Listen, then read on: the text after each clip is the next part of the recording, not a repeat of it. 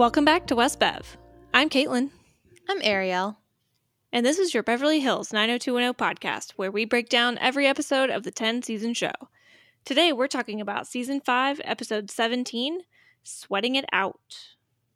Mary, what happened this week? Steve insists that the new pee pad is a disaster waiting to happen and that everything is gonna suck without his involvement. Nat says everything's great. Claire thinks Rush is a hoot, fun, and professional. Also, he has stories about titties, presidents, and nuns in the same place at the same time. Muntz tells all the keg guys it would break Steve's little heart if they went to the pee pad, so they all go to the pee pad. Steve tells Muntz to go ahead and go too. Rush stops by to talk to Steve for a second and apologizes. He didn't mean to make Steve feel cut out of his own project. He insists the deal Steve got was the best he could negotiate with the Stones and their lawyer. Rush isn't really anybody to those rich jerks. Also, he doubts the court will be at the club checking IDs, so come hang out. They hug because dads and sons. They have the weirdest relationship. It's very weird because Steve spends the majority of the episode just absolutely disgusted by him. Yeah, and then he just like literally the last episode or two episodes ago, I guess it was, was where Steve got this really bad deal, right? Mhm. And Rush was just like, "Oh yeah, you totally stole the key. Like next time you need something, call your mother." Eh. And then just like shows up later still involved in the pee pad and is just like, "Sorry, I hurt your feelings by staying involved in the pee pad." Yeah, and it's like he goes from accusing him outright of doing the bad thing, and then here it being like, well, it's not that, it's just the best I could do. So it's like, which is it? Do you believe he was wrong, or was this just part of the negotiating? I, yeah, he's he's an enigma, and I don't blame Steve. I don't blame Steve for a couple of reasons because, like, I heard a really great thing on a on a podcast today, on another podcast today, about teen TV and about how you can't take an episode where you're trying to almost like um age down a character, like make them feel like a kid, and Mhm. then immediately follow it up by doing something that's very adult. It just makes it very inauthentic. So to me, Steve turns into that little boy when he's around his dad, but then when he's not, he's like going around like talking about, you know, how he hates his dad and he would do such a better job running the pee pad and giving Donna advice on how to uh, talk to Ray and get him to get over stage. for Like he he's in this weird juxtaposition of like Rush being his daddy and not a business partner. You know what I mean? It's like Steve can't figure out how to be an adult son. He only knows how to be a baby son. Rush just needs to figure out how to be a business daddy. yeah. Exactly. And then Steve can be a business adult son, not a business baby son. I mean, I guess if you think about it, like I I feel like the way the show originally told us that Rush was going to be and then the Rush we ended up getting also kind of feels very inauthentic. Like I'm having trouble wrapping my head around this idea that like high school Steve said that Rush was not involved in his life, like had another family, moved on, didn't care about him. And then he keeps showing up and Steve being like, he Mhm. doesn't care about me, whatever. And then Rush like repeatedly cares about him. I'm like, then it makes Steve seem really inauthentic. Yeah. Or like we're led to believe that Steve has been lying to us or something. Yeah, it's it's a very weird one. Like I guess we can go ahead and kind of like start it from the beginning with Steve. I feel like there's not that much to talk about with him, Mm-hmm. but it begins with this like kind of voiceover for him where he's talking to Muntz who looked adorable in his overalls and I loved them so much. But it's like, yeah, all this voiceover about how Claire and David aren't prepared for anything that's happening with the pee pad. He feels sorry for his dad, or he would feel sorry for his dad if Rush wasn't the worst. And he's like, oh, yeah, he must have sunk at least two bills into this place. mm-hmm. Which, how much is a bill? I would imagine it's a thousand dollars. That's not that much money. I know. Like I because I'm thinking like if he says two bills, what is the highest form of a bill? I guess. I thought it was like a bill was $100 and I was like, is he saying that his dad put $200 into the pee pad? He sunk, sunk two hundo. like that can't be right, but I googled it and a hundred is what came up for me. And you know, I think we've proven in the past that I am not good at googling, but like that's that's not right. There's no way that that is right. I would think two G's just simply due to all the like repairs and installation and things like that they had to do. Mm-hmm. I don't remember how much. How much did Dylan have to invest? Do you remember? I want to say there was a seven in the number. Same, but that's all I got. or 500 like, G's. That can't be right. 50 no, G's? Seven Five dollars. 70 G's. this this feels very uh arrested development. Like, what could a nightclub cost, Michael? Five dollars? yeah. Yeah. Truth is, we don't know. We could go back and look. Um but I'm not gonna. Yeah, there's there's a lot of money being put into this rug store that is being turned into a nightclub, an all ages nightclub. yeah, and Claire comes from the rug store to the pee pad to tell Steve that his dad is a hoot, which is also a thing that has happened repeatedly. And then Steve keeps like being the character that tells us, like, no, that's not true. That's not who my dad is. Yeah, so it makes you wonder if who is going to be quote unquote right um, you know, is it going to be Claire and David and Donna and all the folks who are being like the wool is being pulled over their eyes by Rush, or is it going to be uh, Rush who's actually changing, right? Like, because mm-hmm. like you mm-hmm. said, it seems really inauthentic right now for him to be acting the way that he is for the most part when all we've known him to be is not that great of a dad. So, where's the truth? Right? Because, like, yeah, he th- we see him again in a scene where he's eating dinner with Claire and David and presumably Ray and Donna, but they've gone off to have an argument about something else we'll talk about later. And then it actually gets to opening night and Steve is still really upset about everything. And Muntz is like, "Oh yeah, I told all the guys to not go, but they all went anyway," which is just further proof that Steve needs to leave Keg.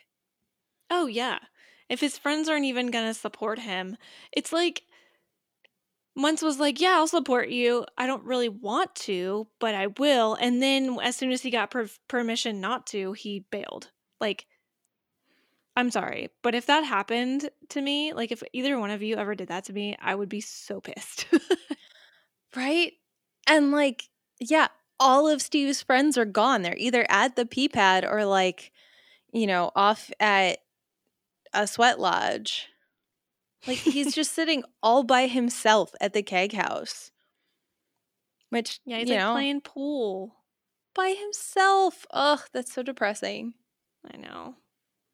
But then Rush shows up to apologize to Steve. They have a whole conversation about Steve's legal troubles. And then yeah, Rush tries to do this like cool dad thing of like, well, the cops aren't going to be there and they won't know that you're not supposed to be there. And like, I get the point. Yeah, cool dad. Let me let you back in. I never wanted to cut you out of the picture, like all this kind of stuff. But for me, this just adds to the entitlement that is Steve Sanders, right? Like, Rush is saying, I don't think anyone's going to be there to check your ID. So, as long as no one's there to check it, you're not doing anything wrong. Yeah, no, this is totally like this is very much Steve and Rush showing mm-hmm. their white privilege again to be like, we can just break the law. It'll be fine. No one's going to be there. And like, yeah, what if they do show up? Because they have had the cops, well, technically, I think it was the fire marshal show up and shut them down, but like, they have gotten in trouble before. Right. And it's kind of that thing of where who's going to be, um, what's that phrase? Who's going to be on the hook for the pee pad, right? Because I think it seems as though Rush is the and I say adult, they're all adults at this point, but like he's the guy with the most investment, right? He's literally put forth two bills, whatever that may be, two dollars, two thousand, twenty thousand, not sure. Uh, but he's put forth a financial investment, but then it's kind of been Nat and then Claire David Donna who have been like spearheading this whole thing. So you have to wonder who's on the hook, but it's possible that a kid there doesn't know any of that and knows that Steve was in charge when this thing first happened, right? Because Steve, like, even in the beginning, Steve's like, I, you know, this wouldn't exist without me. And you know that boy runs his mouth. Like, when he does Oh, yeah. something like he's proud of, he tells everybody, everybody knows. So I just have to think that maybe that's a, uh, well, it would have been a cool plot point. Not cool, because, like, I don't want to see Steve get in trouble, obviously, but like, it would have been an interesting plot point to see this er, take place earlier in the episode so that when they actually get to the pee pad steve gets in trouble and you know a cop shows up and they ask one of the kids and it's like steve sanders and then he's in trouble again but at the same time steve getting in trouble has kind of been played out so Right? I actually can't decide how I like which I would rather this happen is Steve get in trouble again, which we've seen repeatedly, and like how much more are they going to throw the book at him when he's a main cast member? Like he still Mhm. has to be on the show, right or he doesn't get in trouble, and everything that we've seen over the past couple of episodes with the house fire and then the like hearing and all that stuff is just nothing. Like, and i don't know that i could handle another nothing storyline it's just so frustrating. Like, why would you even do that? At least like keep him on the out a little bit longer, but like, yeah, maybe make some of his friends stay. Like, maybe if Muntz leaves, like his dad comes by and doesn't take him to the pee pad, but then they stay and play pool together and like build their relationship. right But that doesn't happen, and they go to the pee pad, and we actually don't even get to see anybody go to the pee pad, which is really incredibly frustrating. I guess they cut it out. Ugh. Well, Mary, what else happened this week? Donna is still pushing Ray into performing at the P Pad opening night, but he doesn't want to.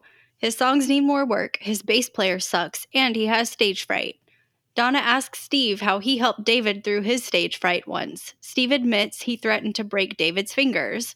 Not quite what Donna needs, but Steve has one more little nugget of advice Vince Lombardi. David and Claire don't find it reassuring when they walk in on Donna's pep talk practice. She assures them it's all fine.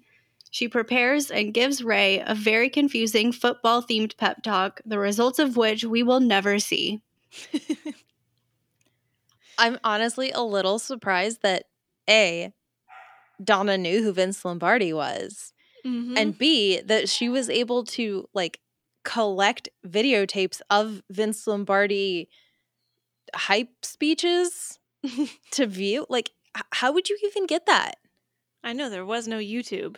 And like, is there just a compilation of Vince Lombardi pep talks and halftime speeches and post game? Like, I, I don't know. no way. There's, There's no way. No way.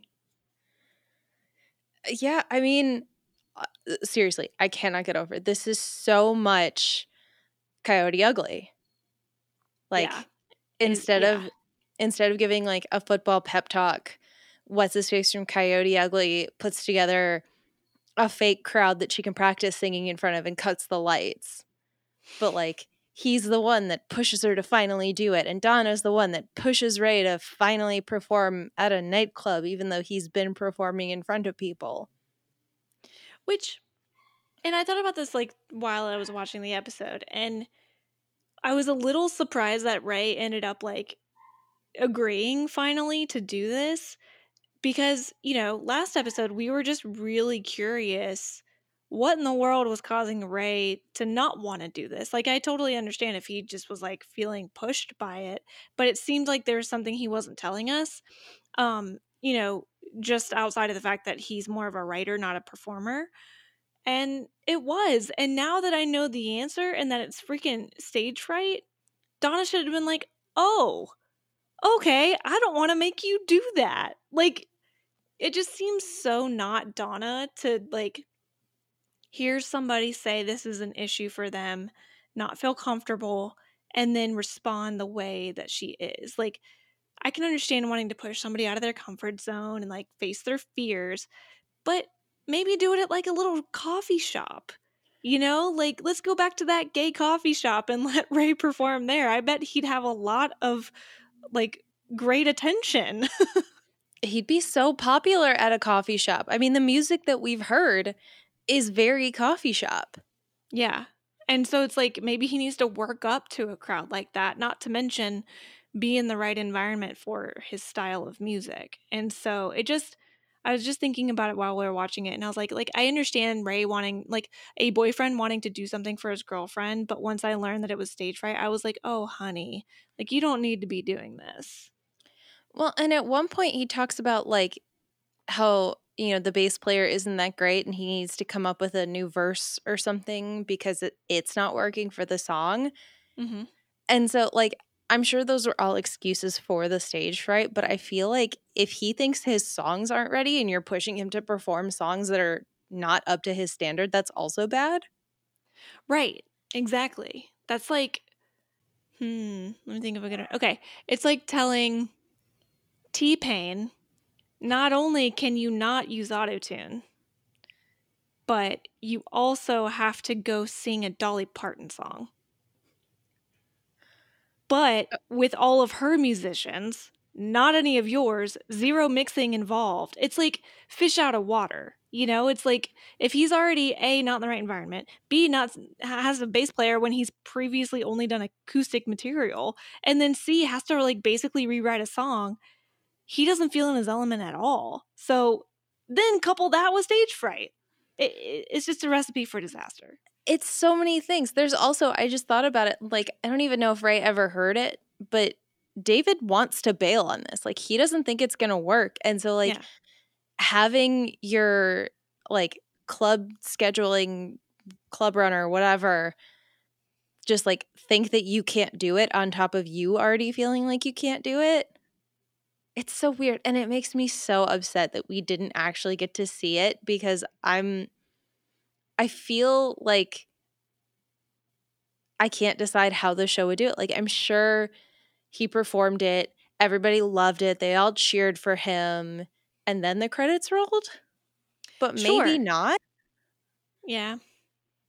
like i don't know Yeah, this was an episode where it was setting it up to be like you're going to want to root for him. You know, like you're going to want him to have a standing ovation. Well, they're they would mm-hmm. already be standing, but like you know, they you'd want the crowd to go wild and you'd want them to love him and he he's magically over his stage fright. But yeah, we didn't get to see it and I don't even know how it would be. I don't know. Yeah, I didn't honestly, I didn't even realize that that realistically got cut from the episodes that we watched until I had just looked it up right before we started recording. So maybe I'll try and see if there's like a YouTube video out there somewhere. Mhm. But it did really confuse me that like the last thing we see at the P pad is basically Donna like doing this ridiculous chalkboard for Ray and then being like, You're in the Super Bowl and you got the ball and you're the best, blah, blah, blah. And then like cut to Dylan and Brandon the next morning. I know. It yeah. Like they wrapped it up without even wrapping it up. It's like also Ray doesn't really strike me as a football boy. I so know what if this was totally lost on him? that would make me laugh so hard if he was just like, What's a Super Bowl? Right. Who's Vince Lombardi? What are these X's and O's on the chalkboard? Like why did eh she write a play? How did she learn how to write a play? What does the play have anything to do with it? That was my favorite part is that there was clearly a play drawn up on there and she could have just like literally like taken the knowledge of like oh this is a play on a chalkboard so I'm going to draw a little design of the stage and be like this is stage left this is where you enter you're going to come right here you're going to da da da da like actually walk him through something rather than just like do some nonsense in front of him for a few minutes. Mm-hmm. Yeah, I mean, I can't say for sure how it would have landed if everything was actually there, but it didn't land for me without his performance. It just worries me that we're never actually going to see it. You know, like this because eh, we don't often have episodes that then bleed into the next week like we did with Dylan's coma and this car accident, but we just don't often get that. So I just worry that we're never actually going to hear Ray perform. It's always just going to be, well, you, you heard them in your imagination. Seriously, what if we miss an entire like season arcing storyline because they've just cut it from streaming services? I know. That's like the show Nashville. Do you guys remember when that show came out? Mm-hmm. That's like because they actually had, you know, people on that show who could sing. That's like having this show called Nashville, which is about Nashville and music in Nashville, and then having no one sing. It would be terrible. That does feel like what's about to happen because we have the P pad. I mean, it's getting to the point where, you know, if you look at how many episodes are missing from streaming, it's just a ton from here on Yeah. out. That's true.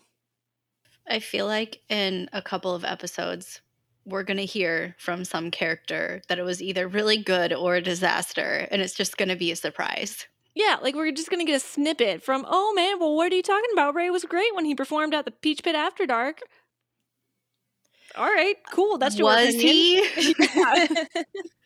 Like that's your opinion. What was yours? And and now I need to know from every single person if they thought he sounded good. Oh my god, yeah. What if someone is like, "Yeah, he did amazing. He was so good," and then right after David's just like, "What are you talking about?" or what if he's like, what are you talking about? He never played. Oh my gosh, this is one of those like surreal things where we find out that there was never a Ray. oh. oh man. Could you imagine? That would be great TV. I really want a cut of this show now where like you only ever see Ray interact with Donna. And so you can't prove that he has ever actually existed. Well, and we've seen TV and movies do that, Yeah. and it makes you want to go back and rewatch it and then focus in on it. That would be brilliant. man. And I'm like I don't think it would be that hard. No, Like I don't think he so doesn't either. he doesn't like any of her friends. We barely see anybody else talk to him. I think like Claire has said a couple sentences to him in passing and Kelly hates him and that's it. You just go back and watch the Donna cut or the Ray cut or whatever, and you see Donna lugging that giant pumpkin to the beach apartment. She was the one who brought in all that food last episode. She's just watching Vince Lombardi videos by herself and they're like, I'm really worried about her. What do we do? And they even said that they're really worried about her. So then you cut back to like when she was quote unquote talking to Ray and she's just giving a pep talk to no one. There's nobody there. Man. That would be so funny. So Like- good. No wonder Felice felt she had to quote I'm doing air quotes for all you listeners. Give Ray a check to leave. Donna She was never there. Donna was just making out with herself under the Christmas tree. oh my god, Ray is Donna. What? this can go in a million different directions.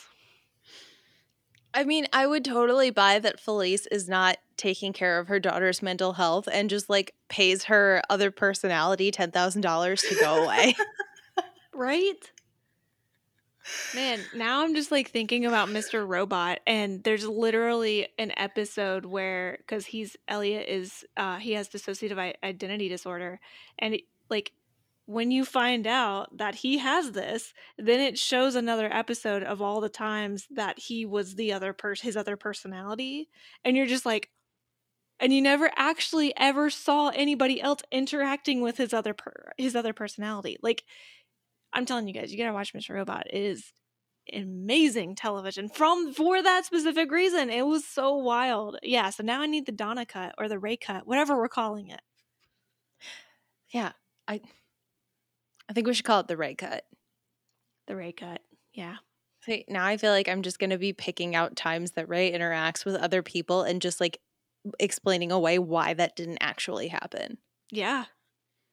I mean, It they was- lit- they literally cut him out of performing in front of a ton of people. I have no proof that that ever happened. And let's be real, it would be more interesting than whatever's going on with them right now. Yeah, very true. I don't think I have anything else really to say about the pee pad. There's a very brief moment where Jesse and Andrea show up and they talk about how great it is, and we find out that Jesse's not bartending anymore. Or Ooh, maybe we already knew that and I didn't remember, but that's really it. No, yeah, I wrote that down because, yeah, I said at the pee pad, Andrea and Jesse show up. Who is watching Hannah? Uh, Jesse says it makes him miss his bartending days, and Andrea immediately is like, um, no, no, those days are over. And I was like, wait, she made him quit his job? How are they? she doesn't work. He doesn't work. How are they getting money for their baby and childcare and also attending school? He's doing that legal thing, like Oh, right. helping those people like who need lawyers have a Essentially, lawyer. like a public defender. Well, and yeah, that's the like, is this a paid internship kind of thing, or is it an unpaid? Because Gosh, I hope so. They have bills. that's what I mean. And he's not bartending, and like he could be such a good bartender at the pee pad. Oh yeah. Oh yeah. And that would be a better not better, but a good way to keep Jesse and Andrea for that matter, but especially Jesse like connected to the friend group other than just random legal advice when the gang gets in trouble. Although I do love random legal advice when the gang gets in trouble. Well, he could still do that. He would just be on the clock bartending. He's busy like making a smoothie and just yelling legalese at them, but we can't hear it because the blender's going. He's busy making that banana daiquiri, damn it. It suddenly became popular. It's an all ages club. It is an alcohol free banana daiquiri. right. Yeah, at first I was like, why'd you say smoothie? Because if he's a bartender, I'm thinking it should have been alcohol. And then, yeah, I forgot it's a freaking all ages club. yeah, it's Muntz's juice. oh my God, they need to bring him back and make, put him in his little lab coat and give him his beakers. Okay, so yeah, essentially we have to assume that the pee pad is a success, but if it is an all ages non alcoholic bar that is playing like smooth ray it's like how is this successful? There's a lot of silence because I can't think of anything. Steve isn't doing it. yeah, there you Yeah. go. I will say, uh, according to the wiki, the other song that plays while they're at the pee pad is Gloria Estefan, and that feels so 90s to me. I love that. right? I was like, okay, I'm actually okay with that. I mean, Gloria Estefan, number one, is an icon. Number two, great dancing music. And then number three, yeah, super 90s. So I feel like that's that's good. Yeah. That's why they're successful. They got good music when it's not the smooth Ray. Oh, Ray. Well, yeah, I mean that's all that's all I got. Mm-hmm. Kelly gets an A in abnormal psych, and her reward is an invitation to a workshop given by a popular professor, Patrick Finley. He's reinventing the psychology something.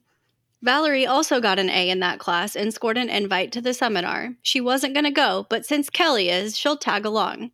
Kelly is super thrilled about it. Valerie claims she's missed so many psychology classes due to illness, thereby giving herself an out if the workshop gets too boring. Good thing she did because she's pretty much done as soon as Patrick Finley starts talking about how we have evolved and we're shiny now. Val dips as soon as she can. Kelly remains, told by Sarah not to let Val influence her if she wants to change her life. Kelly talks in a small group about her experience with the fire and what she was thinking when it happened. Professor Finley gets real close and touchy and asks her a lot of questions. Kelly comes home to tell Claire about her breakthrough ascendancy. Later, she stops by Professor Perturbing's office. He tells her it's a gift to have an event put your whole life into focus, referring to the accident that left him in a wheelchair and the fire Kelly was trapped in. He tells Kelly she's still evolving. She can change her life, but the people in it might not understand. Because it's a fucking cult. It's so obviously a cult. Oh my god. The second she said she got a $200 seminar for free, I was like, it's a cult. It's NXIVM. Get out.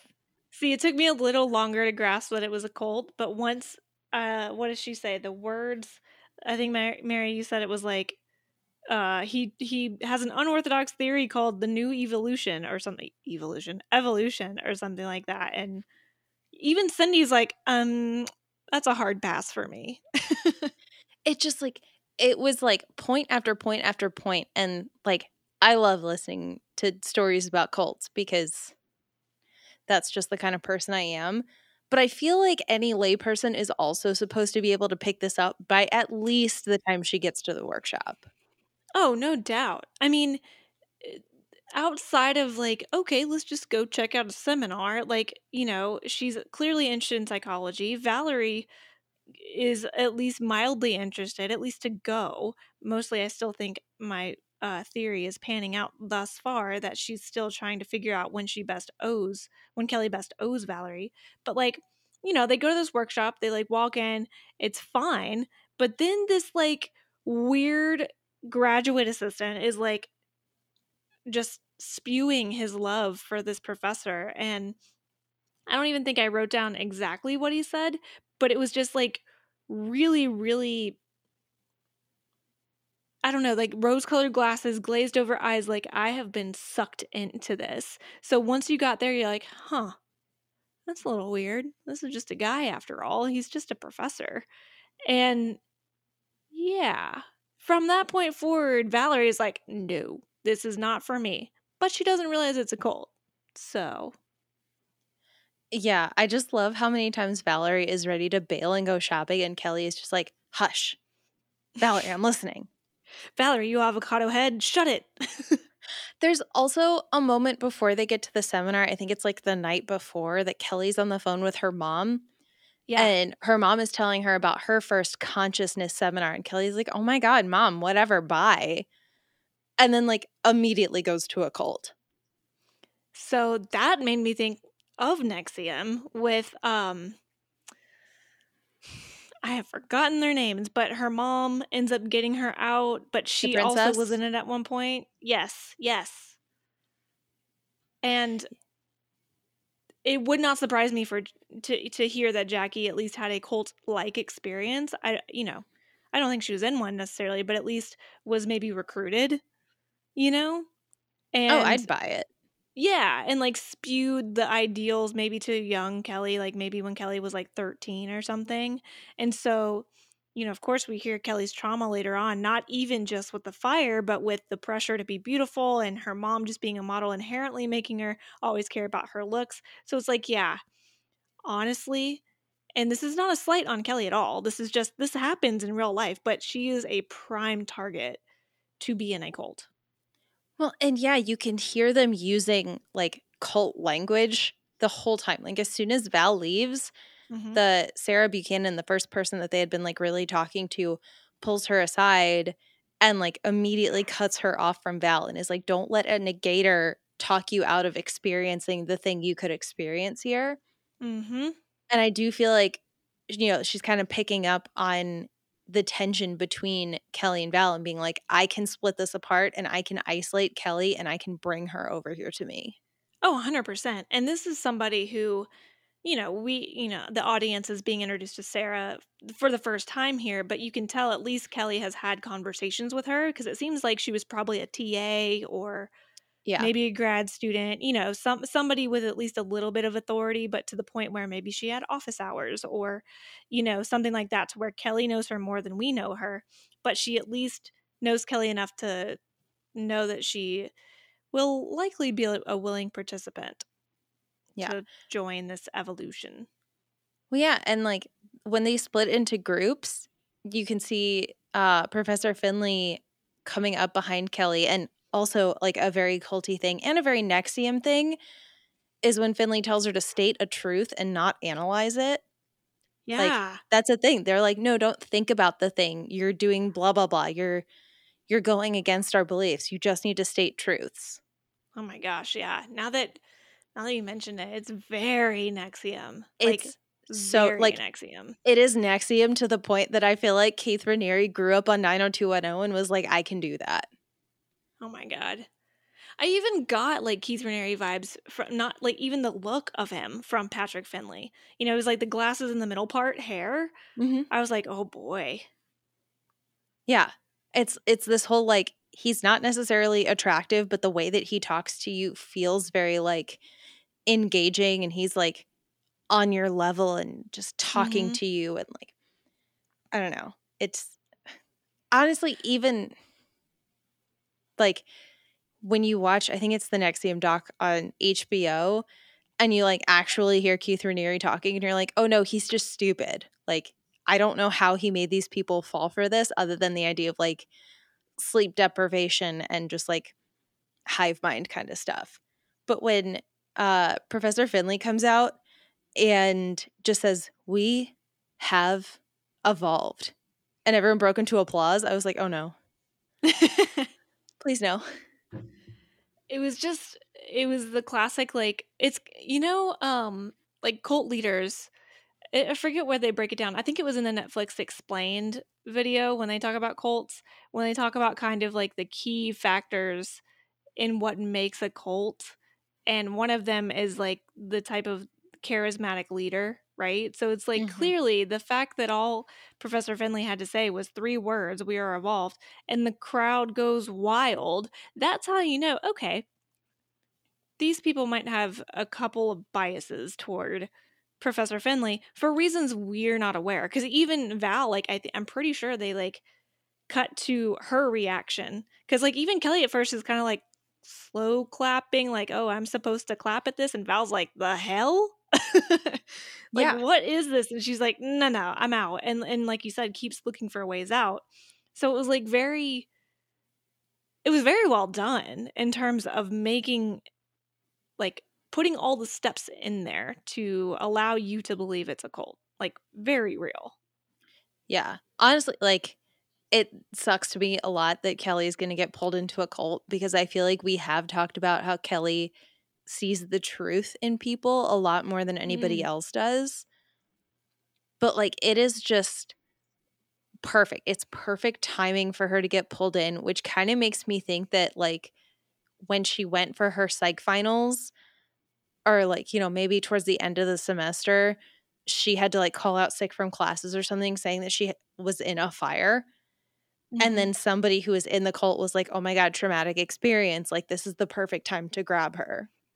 Oh yeah, I definitely think it's more a timing thing than a personality thing because to your point, yeah, she usually sees through people's bullshit and we've seen that time and time again, but this fire and this traumatic experience has just completely turned her upside down like thinking about religion, thinking about um you know her priorities uh, being vulnerable with brandon where maybe she hadn't really been that vulnerable to begin with um the modeling you know the fact that the fire took place right as she was starting to model again like the time was just perfect for lack of a better term for her to need something that can help explain all the things that are happening to her Yep, exactly. And like, even with her friends, like, I feel like she does kind of feel separated from them a little bit because of this experience. But then she goes home and it's like, while David and Claire are worried about Ray's stage fright and Donna's watching the Lombardi videos. So, like, they've got things going on in their life. But Kelly comes in and talks about how she had a breakthrough ascendancy. And they're like, What? We have to go deal with this. And she's like, Okay, fine. I'll just go outside and tell the birds about how happy I am. Like, mm-hmm. I feel so bad for her. And like, maybe if, you know, everybody had been able to take the time to listen to her and been like, No, that sounds like a cult, maybe this wouldn't happen. But it's just like, it's the perfect storm to get Kelly sucked into this. For sure. And honestly, I think if Claire had taken two seconds, she would have snuffed it out. Claire to Yeah. me seems like the person that would have been like, What are you doing? What what is this? And been like, No, you're out of here. Like you're not doing this. Oh yeah, no, Claire. See, I don't know. I would have said two weeks ago Kelly is too smart to get pulled into a cult. So now I feel like I can't say like Claire's too smart to get pulled into a cult. But I also really feel like Claire's too smart to get pulled into a cult. I, I think Claire Okay. So we don't really know how smart, and by smart I mean book smart Kelly is. Like obviously she's good at psychology, but like we she, we were never told she's like Brandon or she's like Andrea when it comes to grades, right? Mm-hmm. So we're probably thinking she's like middle of the road, like probably good in particular subjects, not so good in others. But we know she has excellent street smarts, which even though that typically means yeah, you won't get sucked into a cult, you know, like you said, perfect storm of things can happen and your your whole psyche's thrown off. With Claire, we're told that she is not only like valedictorian of her high school, could have gone to Columbia, could have gone to all these schools, but also street smart. So, to your point, basically what I'm trying to say is I think you're right. I think she is too smart, Claire, to join a cult or to fall into a cult just because she kind of has that perfect combination of like street and book smart. Whereas with Kelly, there wasn't another thing to um, fall back on as like intelligence. And I'm not saying Kelly's dumb by any means. Like, like, of course not. But No. she's very vulnerable right now. Well, and yeah, I think we could even build on that of like psychology is the first school subject that we've seen her be really passionate about Right. and that the cult used that as their in to her. I mean, she talks Yeah. about how like Pat- Patrick Finley is this amazing professor Mhm. And you know, she got an A abnormal psych. She's been working so hard on all this stuff. And then the last scene we even see with her is when she's going to give a note to Finley and she like slides it under his door. And then he opens the door, remembers who she is, and invites her in to sit down with him. Like, I, yeah, I just think it's to say perfect storm again. I think it's that where like this is the one subject that she's been so passionate about, and it just happens to be the way that they pulled her in. And in that scene, he does the classic cult leader thing of making her feel special. Like, I'm bad at names, but I remembered you. But then also getting her to commit. It's like these little small commitments along the way. Like, I'm in sales, and so we typically, when we're giving a, a presentation or something, we try to do mini closes along the way. Right. Mhm. We're trying to get buy in. We're trying to like convince them to buy this thing at the end, but we need their buy in along the way to make sure that we're not just talking out of our ass or whatever. Anyway, with this, it's like he's trying to get her to commit and even say, your friends or your circle, he doesn't say these exact words, but he's like, your people might think that I'm, this is crazy, or I'm telling you something that you can't do. But you're still changing your, like he's, he's getting her buy in and say, your people might not agree with this, but trust me, you are going to change if you want to. Like he's putting that ball in her court to commit to him, not to her friends, not to whatever her preconceived notions are, but to his idea. He is literally saying, all this will happen, but you have to trust me. Like you have to be the one to say, you're going to do this. And what is she going to say? No, I don't trust you. No, I don't know you. No, I don't know what you're talking about. No, like blah, blah, blah. No, she immediately says, No, I want to change my life. Yeah, he knows just enough about her because in that very first time that she had to get into a group, he told her that, like, be vulnerable, tell us the truth about yourself, blah, blah, blah. And she talked about, like, wanting to change and not knowing about herself. And he's like, I got you. I'm going to just, like, hook you in. Like, yep. he's, it's good. It's, it is very good writing. It is. It's scary. It's very scary. it is wild to be. Just based on the the based on true stories and actual true story documentaries about cults that like we've watched and and that have been put out within the last probably couple of years, it's so accurate. And I'm like, all right, who on the writing staff loves true crime and loves cults? Right? Like, and honestly, no offense to the rest of this episode, but like this storyline was written so well. Yeah. And the others, like, uh, we'll get to Brandon and Dylan, but like the pee pad stuff, like, it just didn't resonate with me. And this just like hooks me in. Oh, for sure. I mean, it's hitting our interest like big time here. And it I think the added layer of it is that it's probably connecting with our I guess confusion or skeptic skepticism or something around cults, right? Like, sure, we all love music. Sure, we love the idea of having a place to go where you can party safely. Like, sure, we all love all that. But these are like 19 year olds trying to run this thing. Is it as realistic as it's portrayed? Probably not. Whereas this, this can happen to literally anybody. That's a very good point. So. Cults are scary, man. they're so scary and to think that like just one wrong move and you're in like because what they do is they just try to appeal to your sense of belonging and community you know and of course they they kind of pull you in and trap you in when you're your most vulnerable but at the core of it they still are just trying to present themselves as a place where you can belong and you're not judged it's Yeah.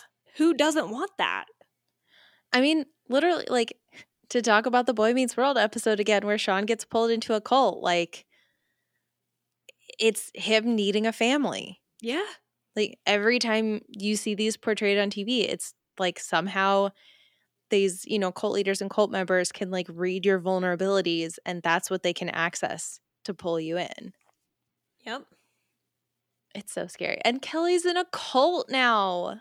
I know. Oh baby. We need like more follow up on this, like ASAP.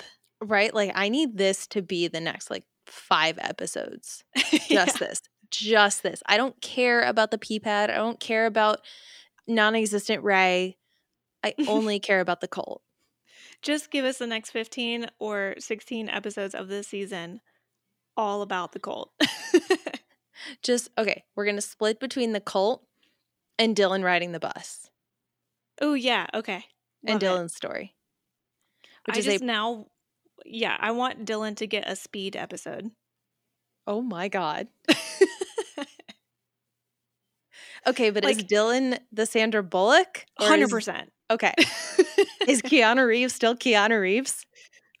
He'd have to be.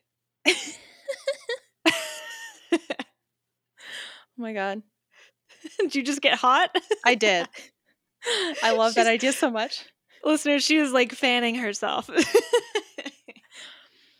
I just, I, I don't think you realize how much I love Keanu.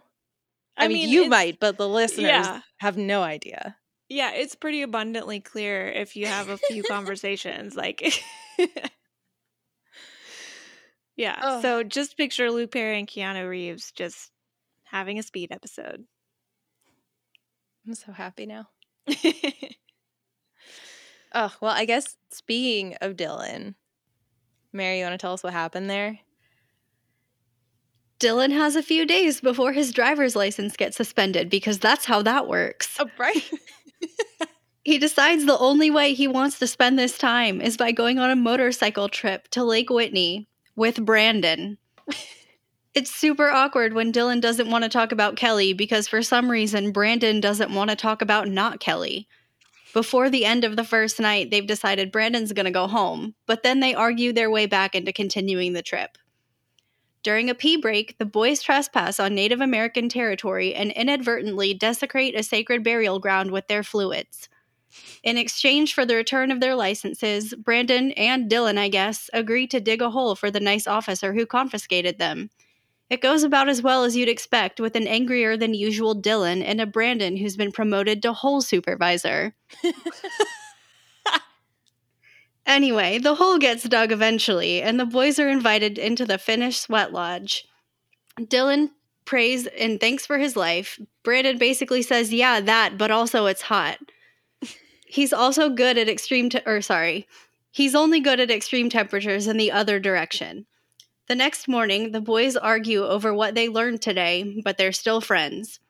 Dylan goes home to find a message on his answering machine from Jonesy. He found some money that might be his. Next steps leave the country and don't tell anyone. Which is absolutely what you should do when you're on probation. 100%. Yeah. Please flee. I'm pretty sure that's the direction. They say, please um, leave the country and don't tell anyone you did it. I know it's TV.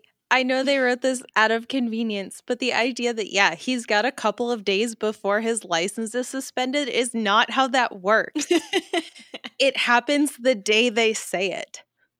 yeah, it's not like in three weeks and four days, your license will be. We just needed a round number. Yeah, he's literally like, I have three days until I lose my license. So I'm going to take a motorcycle on a trip. Like, no, that's not how this works. This this is not how any of this works. no, it's not. So the episode essentially starts with Brandon running into Dylan outside the Peach Pit. It's after finals, it's before the next semester shows up, I guess, and Brandon, thankfully, is just like, well, we can't go to Palm Springs because of Kelly's burn, and we can't go skiing because of Donna. So I have nothing to do. Which is I my love that he's always just like along for the free vacation, or at least you know, his friends can plan vacations, but otherwise he's not doing anything. yeah, I love that this is literally convenience. He's like, I'm not doing anything, and Dylan's like, okay, motorcycles. Which I was watching this whole time, like while uh like the motorcycle scenes and like anything like that, because we know that Jason Priestley is like a little daredevil and a gearhead and like loves motorcycles and things. So I was trying to I don't know, just capture the joy on Brandon's face, but he had to play like he was really bad at motorcycles. so I felt kind of bad for Jason Priestley in that moment. Did you also see that he directed this episode? Oh, yeah. Oh, I missed it. it popped up like I think it was during Steve's voiceover while he's complaining to Muntz, and I just saw directed by Jason Priestley. And then they said motorcycles, and I was like, oh my God, it's the perfect episode. Man, he gets like all of his favorites when he directs. He gets uh he got um like that car chase Yep. scene in the very first episode. He's got this, man. Right? That's good for him. Indulging I'm- in his interests. I know. And like, he's a pretty good director. Oh yeah, no. I, I mean, we were just giving mad props to all the cult stuff, so right? And this this episode has everything. so, yeah, he goes home, starts packing all of his stuff, comes into the kitchen with his sleeping bag, which has been destroyed by like moths or something. Uh, and there's a slight Brenda mention where he's like, "Thankfully, Brenda's sleeping bag is fine. I'm taking it," which feels very on brand. yes, very on brand. also on brand Jim and Cindy being like, I'm not so sure you should go on this trip with Dylan. And he's like, "No, no, it'll be fine." And they're like, "Okay." I I really appreciate that he's like, it'll be just like Easy Rider. And Jim goes, They died at the end.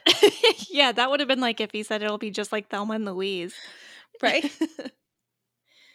but like, uh, it's little stuff that like he makes this joke to Jim. Mhm. And then later on, Dylan also references Easy Rider completely separately. Right. Like, Yeah, there were a lot of little little things that were a scripted or b unscripted that were pretty cute. yeah, it's like that was kind of a small reminder of, of like, hey, these guys have been friends in the past. Like, we haven't seen it before. And this is kind of like a trip of convenience. But if they can get past Kelly and Brandon brandoning all over dinner, Oh my goodness. they can be friends. I mean, it starts immediately because Dylan shows up to head out and he lets Brandon know that he got like the motorcycle and it's a really awesome motorcycle, only the best for Brandon. And they're talking about the weather and the fact that they're going to be staying in a hotel one night, but then camp- sleeping under the stars and camping in the next. And then Jim makes this comment about Brandon can build one of his award winning campfires to keep them warm. But Dylan's there and Kelly's walking down the stairs, and he immediately is just giving mad hard eyes up to Kelly Taylor as they leave. And Brandon absolutely notices. I mean, of course. Why would he not clock this? Oh, yeah, it was like five seconds of just Dylan looking at Kelly and Brandon looking at Dylan. Yeah, and I mean like it's just it's fine when they're on the motorcycles because they're loud, they can't talk to each other, they're like, you know, doing their motorcycle thing. But they get to the first place for dinner and as soon as they order after being like weirdly flirty with the waitress and I didn't like it, Mm-mm. they they asked to see her oven. Yeah, like they're referencing her vagina for those of you who don't know, but it was gross. And like yeah, I didn't like it. I don't want to talk about any of that other than what we just did. Brandon, as soon as the waitress leaves, starts trying to talk about the task force, which feels so Brandon. And then brings up Lulu, and Dylan's like, Hey, do you remember that time that she tried to seduce me and make me finance all of her stuff while she was with you? Like, let's not talk about that. Like, I'm pretty sure Lucinda is one of the major reasons that Dylan and Brandon aren't friends. Yeah, it's like in order of appearance, Lucinda, then Kelly. Exactly. So, which I also have to point out a weird now that I know that Jason Priestley directed this. I thought it was a weird choice to have Dylan and Brandon same sided in their little table. It was a table for six, but yet they sat next to each other. I did notice that it was, yeah, like the big table and the rest, like everyone just sits on, you know, picnic tables and they were sitting side by side. I guess like it must have had to do with the way they built the set. Probably. Right? Probably. Yeah. Unless they were trying to show them on the metaphorical same side until they weren't. You know what I mean? Like they're fine with each other until all this drama comes up. I mean, even in the sense of like what they order, Brandon gets like a mushroom type of soup and something, and Dylan gets pie and a cup of coffee, and Brandon even criticizes Dylan about his dinner choice. Yeah. I mean, like literally the first moment that the two of them are alone and talking to each other, they start fighting. Yeah. And I got to be honest, it's all Brandon's fault. And then Brandon's like, My father told me we'd be fighting before we even got to the campground. And I'm like, You started it. Mm-hmm. You did this. I mean, even then, when he's like, "Well, what do you want to talk about? You want to talk about Jack Kerouac?" and Dylan's like, "Yeah, let's talk about Jack Kerouac." He's and then like- Brandon's like, "I hate him." I don't, yeah. Dylan's like, I love Jack Kerouac. And Brandon's like, I hate him. On the road, hated it. Dharma Yeah. bums, hated it. like, it's just every single thing they cannot stand about each other. Yeah. And I mean, even so, we go away from them. They finish dinner, whatever. They go to the hotel room. And Brandon calls Kelly. And Dylan's like, Well, you didn't have to wait until I was in the shower to call her. And then Brandon's like, Yes, I did because you were making eyes at her. I hate you. Did you see our friend Boomy? One day, it's going to be like season 10 before all three of us see him at the same time. I'm really surprised because he was there a long time. Like pretty much the entire time that it was a it was it wasn't a super wide shot, but it was a wide shot on Brandon when he's sitting on the bed talking to Kelly and he's just like bobbing. He's like a little like you know those bobbers you put on a fishing pole for kids? He was just mm-hmm. bobbing. Oh my And then Dylan comes out of the shower, and as they're panning out to make it the super wide shot, he goes away. I'm like, You went away for the super wide shot? but yeah, he was like, No, no, I want to hear this conversation. I mean, as soon as Brandon calls it the open wound and not the open road, Boomy was just like, I'm sorry, what were you saying? Ooh, that's a good, good one, Brandon. Let's hear more. And, you know, Brandon ends up saying that this was all a horrible idea. He's going to go back to LA tomorrow. Dylan's like, well, why don't you just go tonight? And Brandon's like, because I already paid for the hotel room. I'm sorry. I just spit all over my microphone. I'm sorry, Brandon. You paid for it, or did your daddy pay for it? Because you don't work at the Peach Pit anymore. You don't have a job. Also- Yeah. Sunk cost fallacy, my dude. Cut and run. Man. Yeah. So classic Brandon and Dylan. You know, Brandon just doesn't want to deal with the problem. He wants to leave the problem. Dylan set on, on set out on a mission to live up his last three days before his license gets revoked. And so he's still gonna go. But what's weird is the next morning, you know, as they're getting to leave, Dylan kind of wants him to stay. Like he's arguing with Brandon to get him to stay, even though they're arguing. I kind of loved this argument that like Brandon's going to head back to LA and Dylan's like, "Well, I have to go with you because I don't want to have to deal with if you die, everyone's going to blame me for it. I'm going to have mm-hmm. to call mm-hmm. your parents and you know Jim and I don't get along." Exactly. And then they just argue back and forth until he's like, Well, why don't you just keep going with me? And Brandon's like, You really want me to do that? And he's like, I guess so. And then they keep going. And they agree not to bring up the K word anymore. Which I feel like they should have done outside the peach pit. I know. Like, hey, let's not talk about the women that we've dated. Agreed. I'm going to go home and pack. Exactly. I just solved this whole episode for them. but it clearly doesn't matter because then you know, a little bit later down the road, they're almost to where they need to be, and they park their bikes right next to the road and walk all the way over to these trees that clearly have these no trespassing, private property signs, all that, and they decide to start peeing right next to each other, too, which I don't know anything about boys peeing. I know that's no different than a urinal or bathroom situation, but that seemed like they were real close to pee to each other, next to each other, so I don't know. Uh, what do I know about boys peeing? Anywho, they're peeing and having a conversation because also you talk while you pee. And a tribal cop, which that's what I called him, and I feel like that was insensitive for me to call it that, but I didn't know what to call it.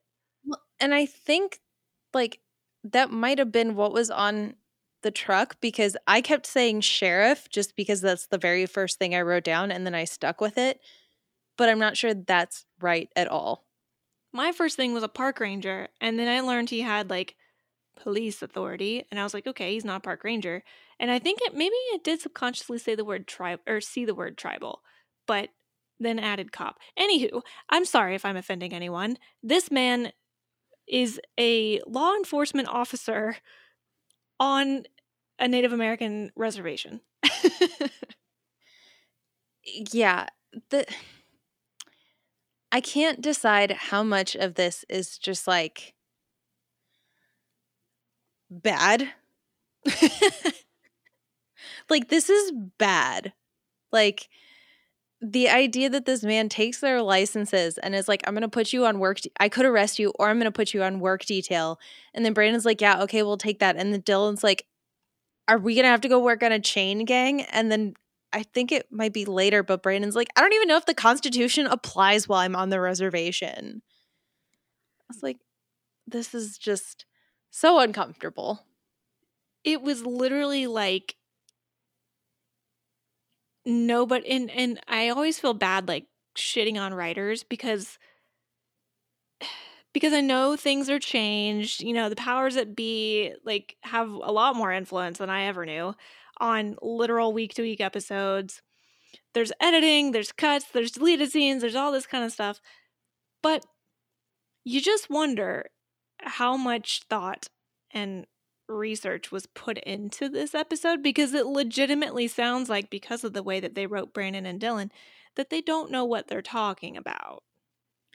And like I don't know, it felt very like magical Native American kind yes. of a thing like they have been fighting and then they pull over and he tells them they're peeing on an ancient burial ground which it was like that's something and if they actually were peeing on an ancient burial ground you wouldn't just make them dig a hole and then invite them to like a, a ceremony right like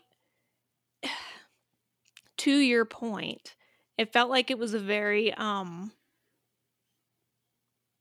everything that was written in this was based on either stereotype or like stories.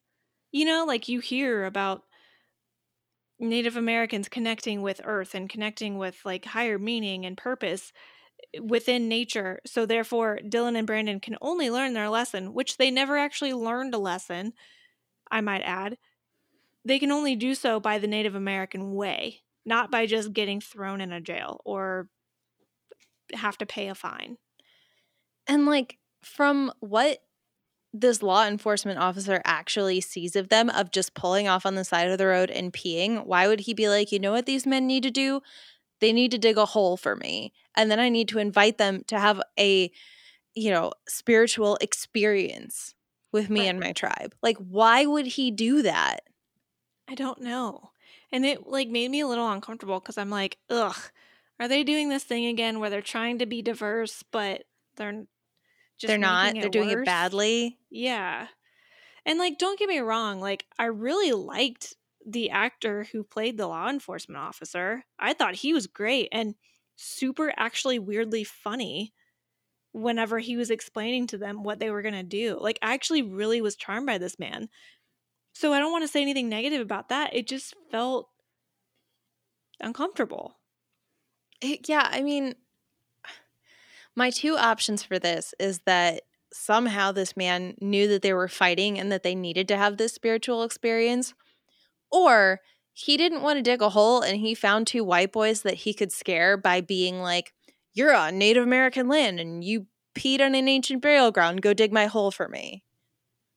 Which Right. I don't know. I kind of like that idea better that he was just like, I'm gonna go mess with those white boys. Ugh. Yeah. I mean, yeah, they get to the spot where they're supposed to dig the hole, and he gives Dylan the only shovel and tells Brandon that he's going to supervise. But he kept saying, like, make sure the sides and the bottom are perfectly. And I hated it because perfectly is an adverb that is meant to describe. You, it's like ending a sentence on a preposition. You can't do it. Perfectly what? Angled? Perfectly dig.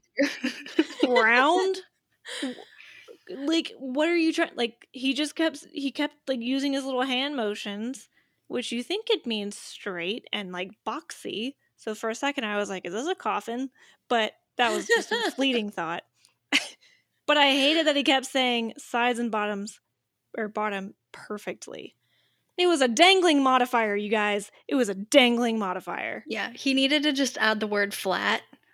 Like yeah he he just motioned it and what if they what if they don't know that this means flat?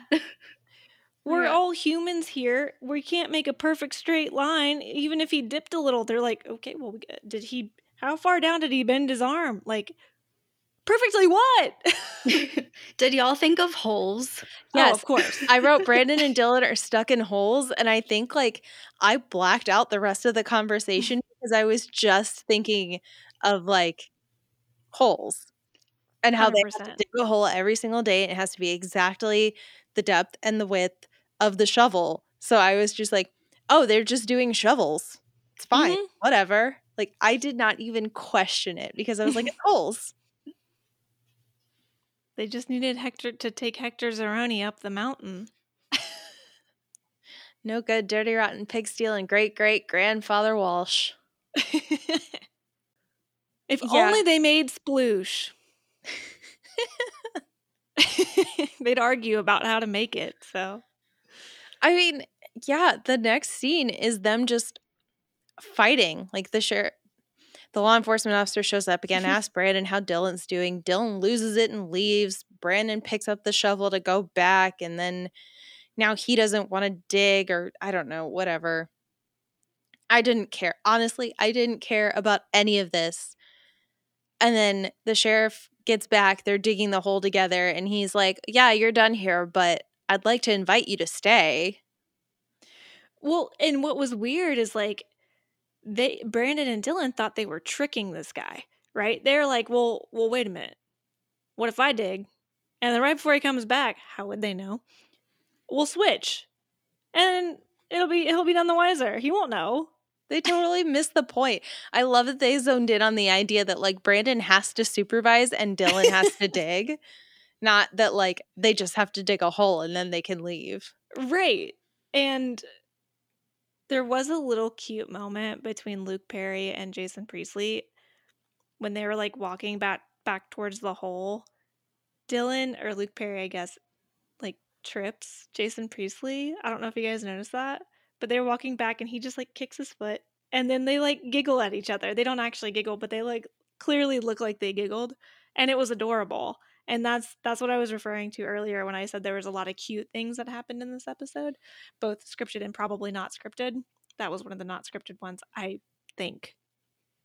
And like, yeah, I feel like we need that little kind of stuff because I don't care about the things that were actually meant to happen. Like when Brandon freaks out because he thinks the sweat lodge is going to be hot, I was like, get over yourself. I don't care. I'm Minnesota tough. Like, what does that Oh, even God. mean? Okay, that means you can handle cold weather.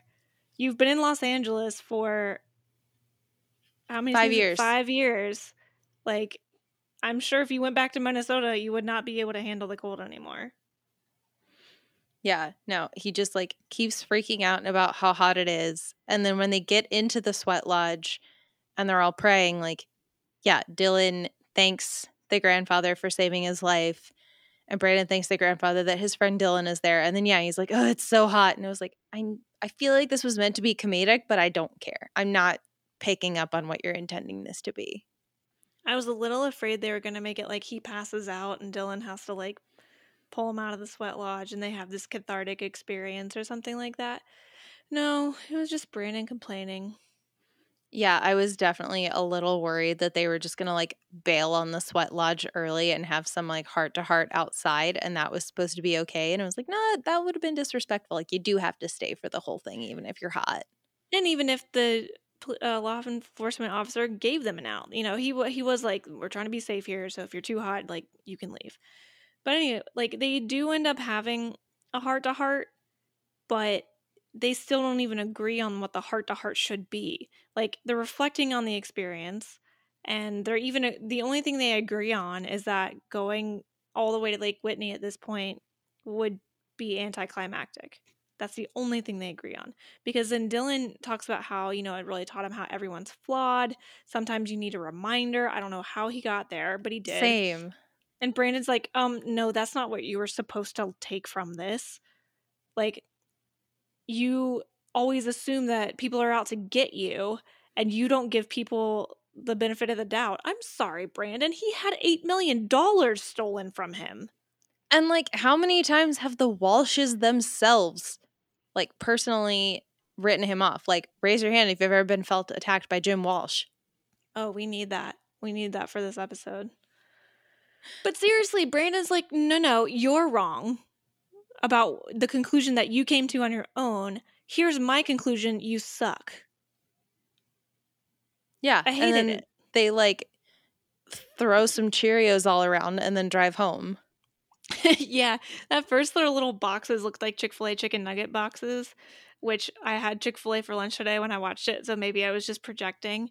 But like, it was clearly a little trail mix or something. But yeah, little Cheerios, it seemed like just flinging at each other, which that part was a little bit cute because I think we get a cute little Luke Perry giggle. But. Yeah. But yeah, they're just like, haha, we're gonna go home and, and watch my tailpipe or whatever innuendo they made there at the end. And yeah. uh, and then yeah, they they get home and Dylan goes to check his messages and Jonesy has found money and Dylan needs to get there and I need it. Like I would be so fine if like quite literally what are we on episode 17? Like literally the majority of the rest of the season is just it won't be, but it's just Dylan and Kelly and like every now and then they just like go to the pee pad. Yeah. I would love that too. I mean, first of all, I love the fact that we got, Eh, you know, not an immediate, because it happened at the end of the episode, but fairly immediate next step with Jonesy, right? Because, like, last we heard from him, he was just going down to South America. He'll call Dylan when he calls him. Well, good news. He called him like he said he would, so that's good. But, you know, he randomly found $8 million. So maybe it's yours or maybe it's somebody else's. I don't know. But yeah, he- so Dylan's a, now a flight risk. And he called him really fast. Like the if we're going by like actual air dates, the Christmas episode aired on December 21st and this is January 11th. So like Jonesy found it very fast. He's a very good private eye. No wonder he's asking for half of the money. And you know what? He's earned it. Yeah, so far. I mean, we hope it's Dylan's $8 million and not somebody else's.